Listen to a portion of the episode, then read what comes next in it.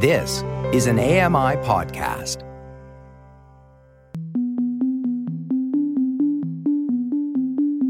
Welcome to Voices of the Walrus on A M I Audio, where professional readers give voice to articles from Canada's best general interest magazine. I'm your host, Roger Ashby. A review of three novels about confusion, distrust, and fear mirror our pandemic moment. Paul Barry reads The Year of Witchlit, Weird Women Dominated New Stories of Suspicion and Rupture by Alex Hawley. Alex Hawley is the author of The Old Familiar, All True, Not a Lie in It, and My Name is a Knife. Her new novel is forthcoming. She lives in British Columbia. This is a review titled The Year of Witchlit, Weird Women Dominated New Stories of Suspicion and Rupture by Alex Hawley. For a couple of years around two thousand, I lived in Mistley, a pretty village just outside Manningtree, one of England's smallest towns. Famous for its swans and its pair of elegant eighteenth century towers, Mistley sits on the Stour Estuary, about an hour's train ride east of London. My British partner and I lived in a semi-detached place in a row of houses at the top of a hill which petered out into fields. Our next-door neighbor operated a home hair salon, and one weekend she painted her half of the house ivory, so our side looked like a dirty face. I often thought my own face might be dirty, given how I seemed to perplex people in the streets or the shop. I knew I was a complete outsider with my Canadian accent and my jogging. Someone once opened his door to ask what I was running for, and it took me months to learn that "y'all right?" was a greeting, not a question. The swans were ruthless and terrifying, chasing me whenever I passed with a bag of groceries. When I ran near Mistley Heath, a wolfhound sometimes appeared out of the woods to chase me too, nipping at my legs. I walked down the hill to Manningtree most mornings, and often saw a man in a grey overcoat following me. A low-level paranoia grew in me. Was I literally being chased out? I found out later that Matthew Hopkins, the self-styled witch-finder general of the sixteen forties, was buried somewhere behind our house. His grave and most of the adjacent church were lost to trees and grass. He'd conducted interrogations at a nearby inn, sending some one hundred people to be hanged for allegedly consorting with the devil. Once I knew that, I wondered whether the presence of his bones might have had some effect on me. I could never get warm in the house, although it was well heated and not old for England. I wondered sometimes if it was mildly haunted. I had a hard time sleeping. Was I the problem, or was my suspicion the problem? I've been reminded of my life in Mistley during the pandemic. The slow-rising fear, the mistrust of others, the general bafflement. Even after lockdowns began to end last year, I spent most of my time holed up inside my home in British Columbia. I insulated myself with old B B C detective shows, and my reading gravitated toward the criminal, too. True crime felt too hard to take, so I stuck to fiction, mainly mysteries that felt more solvable than the present. Checking out new books lists in hopes of anything to take me away, I noticed a thread of literary novels about witches. Witch hunts are detective stories of a kind, as readers parse notions of reality and supposition, which was probably what grabbed me first. But these books are very different. Not the witches of fantasy or of children's lit. The characters of three twenty twenty-one novels are victims of historical persecutions in England, America, and Germany. The stories evoke a deep confusion about what's happening and whether there's any way to fix it, echoing so many questions of our current moment. A K Blakemore's The Manningtree Witches depicts Matthew Hopkins himself, but it's much more intensely focused on some of the women he pursued. A passionately expressive novel with a bold energy, the book is mainly in the voice of one of the teenage girls accused of witchcraft. Rebecca West lives with her odd, formidable mother in Manningtree, while they try to make ends meet with sewing and laundry. The girl is smart-mouthed, adolescent and alive, her observations of neighbors and nature full of cockeyed detail. She wouldn't mind seeing an imp streaking red across the damp lawn. She has a crush on the clerk who tutors her, and she is too smart for her own good in a small town where the atmosphere is increasingly claustrophobic, with the English Civil War boiling in the background. Matthew, a thin man, perpetually dressed all in black, arrives to collect information on suspect happenings. A sickened child, a possible case of possession. Rebecca, who he thinks has a weird look to her, is among those rounded up for imprisonment and trial. These novels are all about rupture and its effects. In The Manningtree Witches, the war is a major split, but gender is another obvious divide. The majority of Matthew's victims are women, and Rebecca notes wryly, the men will not save you. At heart, though, the books are about storytelling itself. Blakemore slyly shows Matthew inventing reasons behind random events and connecting dots to cohere his grand story of evil versus good. He was, after all, a writer too, author of The Discovery of Witches, a kind of how-to guide to hunting them down. But Matthew is a deliberately flattened character. Although he often conjures dreamscapes about witch sex, the sections from his perspective are dialed far down compared with those from Rebecca's. Observing him, Rebecca says, I can find nothing there. The book also makes witches into a kind of nothing, just a narrative device. As Rebecca's mother half laughs, witch is just their nasty word for anyone who makes things happen, who moves the story along. This story moves along with some shifts and gaps between scenes and includes brief excerpts from real-world trial documents. The structure emphasizes the way we all try to fill in holes however we can. Black rabbits wouldn't appear around town if there weren't witches about. Cases of the novel coronavirus, some claimed, would spike because of God's punishment. The subtitle to Matthew Hopkins' own book is In Answer to Several Queries. He's just providing the facts behind the question of why the world suffers.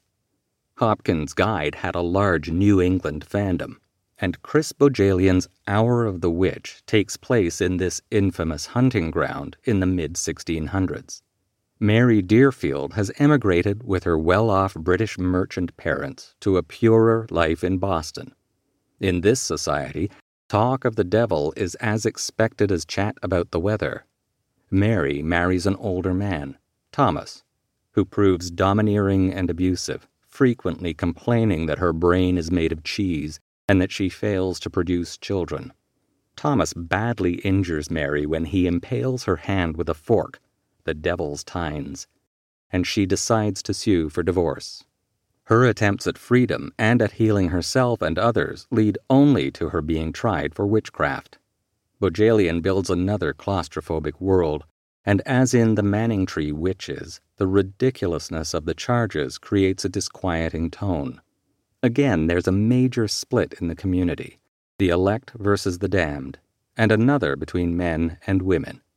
One of Mary's crimes is that she speaks with the surety of a man. Bojalian is excellent at suspense. He also wrote A Flight Attendant, and at lovingly detailed scene setting. Hour of the Witch is more straightforwardly told than The Manningtree Witches, and although its characters are fictional, their quoted testimony is very convincing. But this novel's true strength is in its portrayal of an abused person's mind. Mary is not only cut off from others, but self-divided too, always wondering if she is good or bad, trying to understand why her husband harms her. The exhaustion of her self-monitoring is painfully realistic. She's confused over her ability to give herself private sexual pleasure and ashamed that she likes looking at handsome young men. Hour of the Witch also raises perceptive questions about how fixed identity really is. Fretting over whether she reads too much, as Thomas believes, Mary wonders what it says about her soul that a few bits of fashionable silk or cotton cloth and some interesting books could make her content. Even more, the book asks whether we own our identities and whether we can know ourselves. the way many people have questioned who they are in the upheavals of the last two years. David L. V. Bauer, a London virologist who gave a T V news interview on research behind the Pfizer vaccine only to watch anti-vaxxers edit, misquote, and circulate it widely online, says he never imagined that my own work could actually be part of an anti-vaccine misinformation arsenal, or that he would be the involuntary star of conspiracy videos that make him out to be either some sort of supervillain or the unlikely hero of the anti-vax world. Mary also speculates whether she might unwittingly be a supervillain herself. Did a woman who was possessed not know it until it was too late? Everyone Knows Your Mother is a Witch, by Rivka Galchen, takes the question further. A spiky heroine, Katharina Kepler, mother of scientist Johannes Kepler, is another purported historical witch. As in the other books, there's turmoil and division. Here, featuring war and crop failure, and Lutherans versus Catholics. In early seventeenth century Germany, Katharina, a widowed grandmother, irritates many neighbors with her straight talk, her manly behavior, her herbal cures, and her love of her cow. One townsperson, Ursula Reinhold, sets off an avalanche of charges by accusing Katharina of poisoning her with a drink. Others pile on. She caused them bodily harm by looking at them, or killed their livestock with a slap, or asked the gravedigger to dig up her father's skull to make a drinking goblet of it, cast in silver, a known witchy tool. Galchen's insightful and dramatic novel is the most absurdist of the three, with the charges against Katharina clearly nonsensical, although based in fact. Its form is also purposely askew, with untitled chapters shifting between Katharina's voice and her neighbor Simon's, interspersed with courtroom examinations of her neighbor's accusations. As one witness argues, "We all know she's a witch. We've always known. The matter of how we came to know is simple. We already knew. How can anyone argue with what everyone knows?"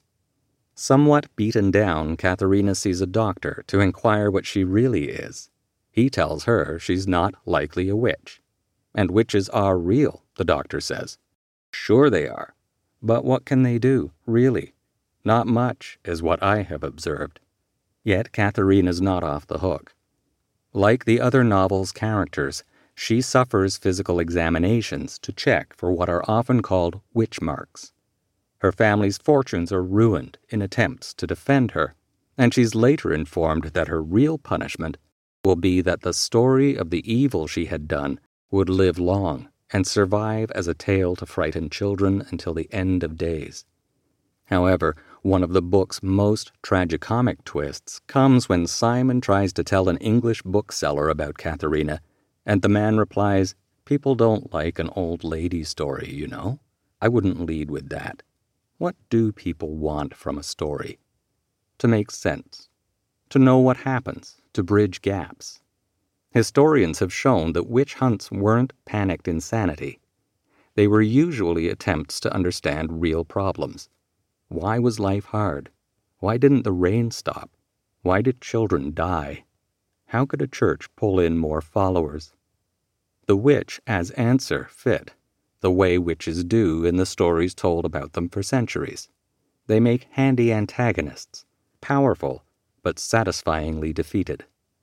Hansel and Gretel has its infamous witch tempting children into her candy house so she can cook them. She vanishes from the tale with surprising quickness, though, once Gretel shoves her into the oven and the children make their way home to the parents who forced them out in the first place. As Blakemore's character shrugs, a witch's job is to fill a slot, to move the story along. In Mistley, I don't think anyone saw me as some sort of jogging Canadian witch. Most of the people there seemed kind, if always reserved. Not the usual monsters of the town in Galchen's novel, or the Boston gossips in Bajalians, or the flat them of Blakemore's Manningtree. I wonder still if I made a stranger of myself. I remember realizing some days that my voice was whispery from not having talked to anyone until my partner got home at night. All the major characters of the three novels keep themselves apart to some degree. whether from a fear of others seeing them as too different, or because they can't tolerate others' difference from them. Political and social splits now feel as jagged as they often were during the historical period of these books, and witchcraft hovers on the edges of anti-vaccine thought. Misinformation whispers that the covid nineteen shots do all the things witches were accused of doing. They're poisons. They can track your every move. They can make you infertile. They'll pull you into Satan's orbit. A recent online blow-up insisted the Moderna vaccine contains the chemical luciferin. It doesn't, and at any rate, luciferin is just an organic light-creating molecule. It's the mechanism behind a firefly's glow. We all want some light shed on why the virus has hit, what is to blame, and when we'll get to the end. Without clear answers, stories get stitched together out of old pieces.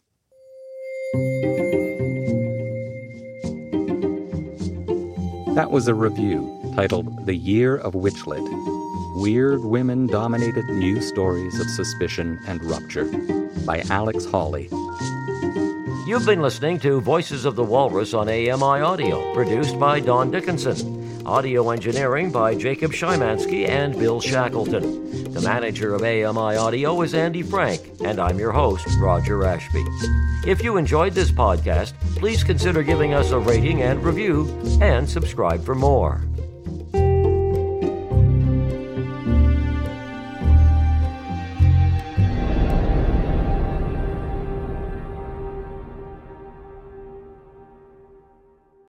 I'm Margaret Shepherd of the A M I podcast, Tripping On Air. Every month, my co-host Alex Hajar and I spill the tea on what it's really like to live with M S. Watch Tripping On Air on YouTube or download wherever you get your pods.